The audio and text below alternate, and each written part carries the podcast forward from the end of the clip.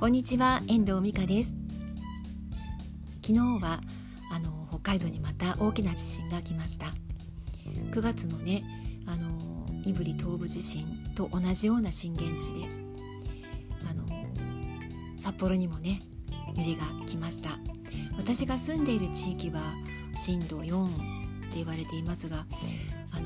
マンションのせいか揺れも結構大きかったですね、まあ、前回ほどとは言いませんが、まあ、前回は食器棚の食器が全部落ちてしまったりとか、まあ、電気も止まりましたし水もね4日間も出なかったっていう経験もしていますから精神的にも結構ダメージも大きかったんですが、まあ、今回はねライフラインもそのままですし何の心配もなくあの今は普通に元気に過ごしております。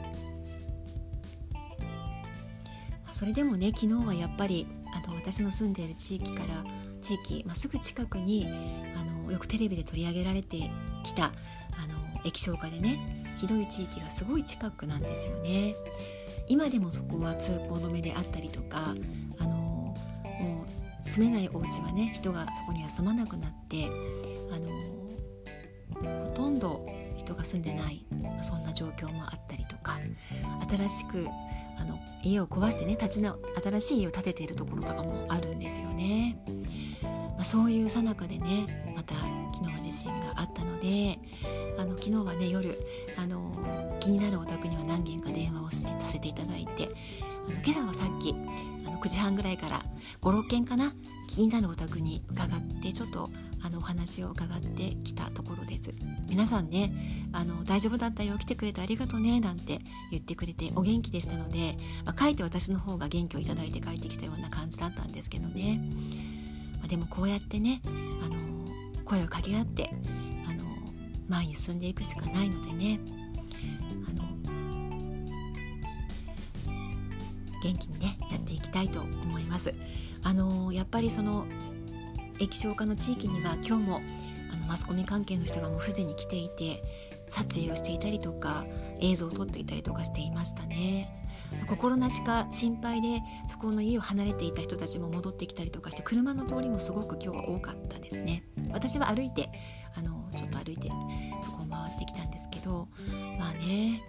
なんかあのまだ傾いているお家もありますしさらに傾きがあの激しくなっている家もあります。また春になって雪が溶けてどうなっていくのかを見届けないとまたわからないねっていう話にも今日はなりました。北海道はまだねこれからあの寒い時期も続きますからあのこの地震の余震もねまだ心配ですからね。あの備えをまだこれから確認をしていかなければなっていうふうに思っています、えっと、ストーブだったりとか防寒具それから充電器充電すること携帯とかスマホとかあとガソリンのことだったりとか若干の食料も必要ですよね。まあ、その辺はねあの今改めてあの備えをしていきたいっていうふうに思っています。まあ、でも変わらず元気でやってますのでご心配なさらないでくださいね大丈夫ですから。では今日はこの辺で終わりたいと思います。あの皆さんご連絡いただいた方ありがとうございました。本当に。最後までお聴きいただきましてありがとうございました。